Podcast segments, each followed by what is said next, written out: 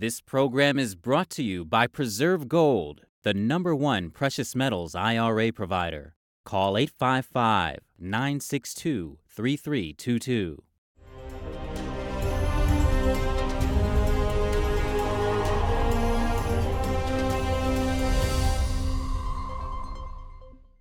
Technology transfer and a heated trade war as competition intensifies between the world's two superpowers in areas towards space and hypersonic technology. The U.S. Commerce Department is making another move. Who's being targeted in the latest U.S. export crackdown? And how can America restrict the flow of its sensitive technologies? Tariffs aren't the only weapon in the U.S. trade war with China. Washington also employs a blacklist of Chinese companies that threaten America's national security, and that list is growing. On Monday, the Commerce Department added 43 China linked entities to its export control list. The new additions include groups that recruited Western pilots to train the Chinese military, as well as some that helped Beijing to develop hypersonic weapons. One example is the Aviation Industry Corporation of China. It was added to the list for helping Beijing modernize its military with American parts. And Shanghai Supercomputing Technology. It has offered supercomputing capabilities to support China's hypersonics research. In addition to 31 Chinese entities, the new listings include aviation related firms from the United Arab Emirates, Pakistan, South Africa, the UK, and other nations. That's over their roles in providing training to Chinese military pilots using Western and NATO sources. China's military has been looking for Western pilots to help improve its flying abilities, but those fighters could then be used against U.S. forces in a future conflict. The U.S. blacklist has become a major obstacle for many organizations. Companies on the list are blocked from receiving U.S. exports without first securing a license. In recent years, the list has expanded to include more than 600 Chinese entities. A new revelation a Chinese spy base has been up and running in Cuba for years. Washington officially confirming the news on Monday. Meanwhile, the Biden administration and former Trump officials are blaming each other. NTD's Juliet Song has the details. Strategy begins with diplomacy. America's uh, top diplomat Antony Blinken said the U.S. has been aware of China's effort to set up global intelligence gathering operations for some time. Uh, in fact, based on the information we have, the PRC conducted an upgrade of its intelligence collection facilities in Cuba in 2019. PRC is short for the People's Republic of China, the country's official name. Blinken's response came days after the news that China allegedly struck a deal with Cuba to host a secret spy base. The location? Around 100 miles from Florida. The Wall Street Journal broke the story, citing unnamed sources.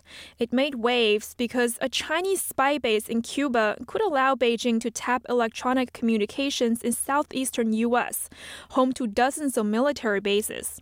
The U.S. Central Command headquarters is located in Tampa, Florida, while America's largest military base is in North Carolina.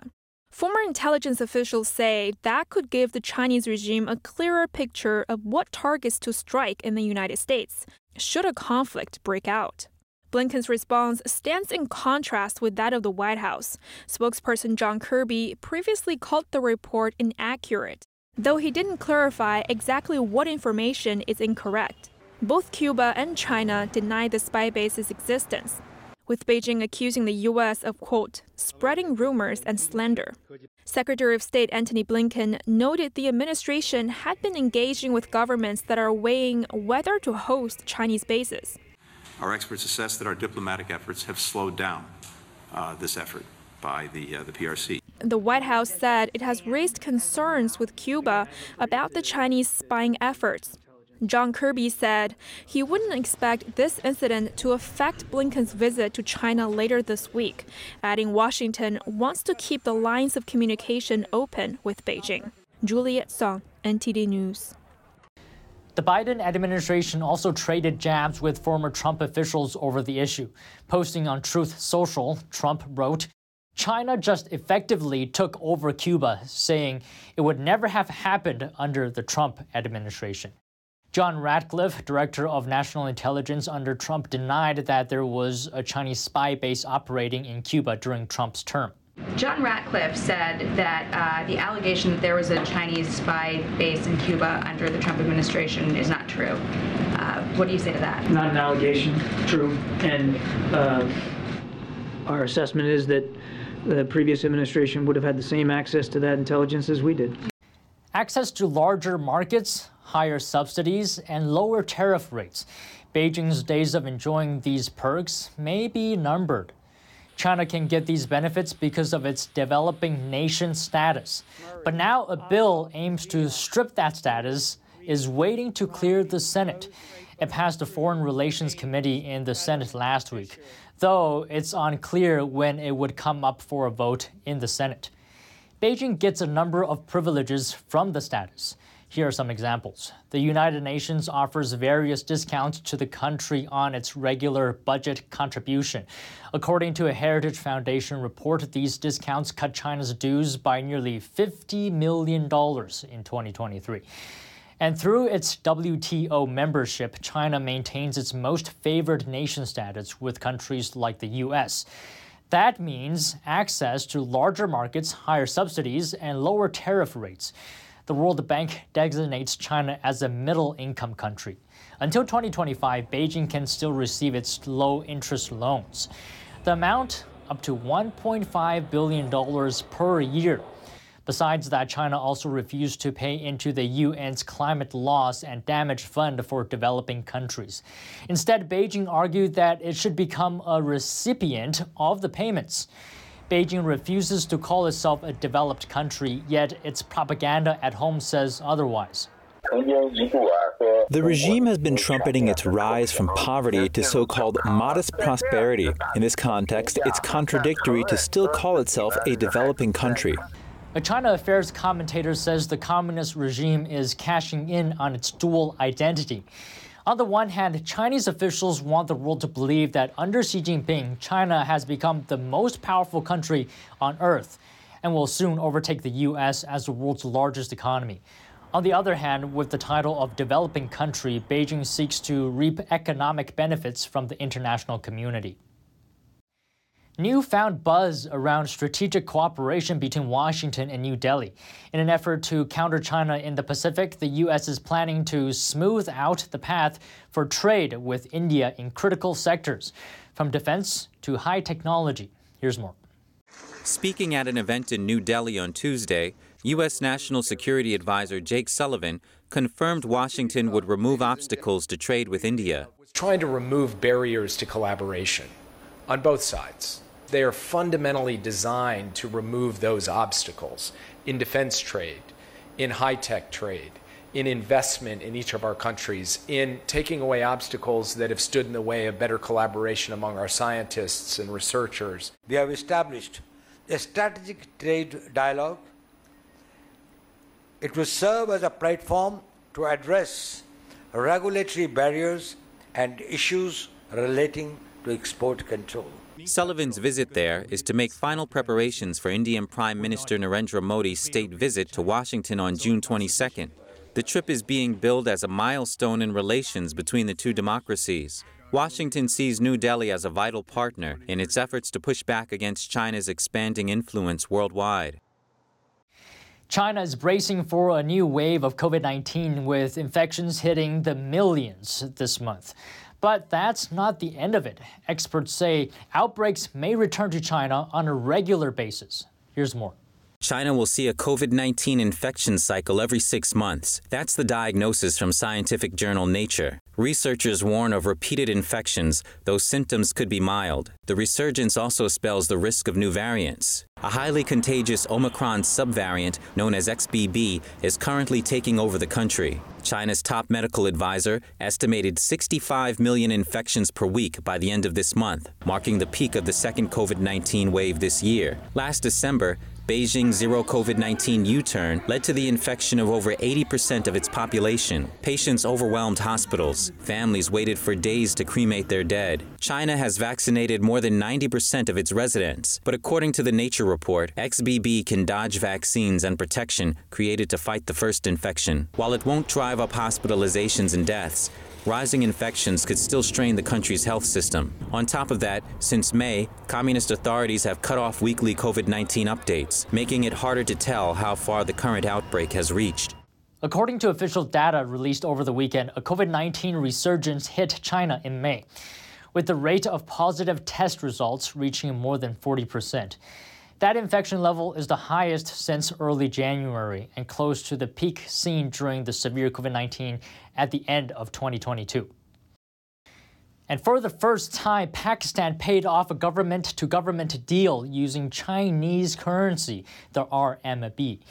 Pakistan's petroleum minister said on Monday that they purchased the equivalent of 110,000 U.S. tons of Russian crude oil in April and now nearly 50,000 of them have been shipped to their Karachi port. This deal offers a respite for Pakistan. The country is facing financial challenges and energy shortages, and its central bank's foreign exchange reserves are struggling to cover just a month's worth of controlled import costs. The minister didn't give further details about the China deal, including the price or the discounts that Russia offered. Moscow has been seeking alternative buyers after the European Union barred imports of Russian oil. That discount oil flooded Asian markets at a price far below the West's $60 price cap. Also worth noting, Beijing is driving the RMB, also called the yuan, toward international use. Early in March, Chinese yuan beat out the US dollar as the most widely used currency for China's cross border transactions. Though data from banking system SWIFT showed the yuan's share of global transactions still remains low at 4.5% in March. as compared to the dollar's share calculated at 83.7%. Even though the use of Chinese currency in international transactions still occupies a small percentage, it has been on the rise. Pakistan's recent purchase with Russia is yet another alert for the financial world regarding China's global ambitions. Coming up, Beijing is boosting up its forces, an effort marked by active military provocations in recent weeks. The Chinese military is a formidable force. Could its presence pose a military threat to the United States? An American politician recently dismissed those concerns, but a retired U.S. colonel is still raising the red flag. Should Chinese military power remain the top threat to U.S. national defense, or should Washington de escalate its military pressure on China? We spoke to Rick Fisher, Senior Fellow International Assessment and Strategy Center, for details. More on that after the break here on China in Focus.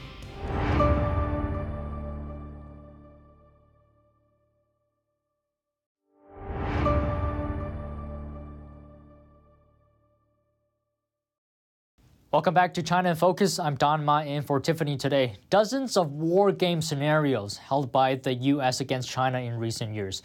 But the ultimate outcome of a real conflict between the two isn't so clear.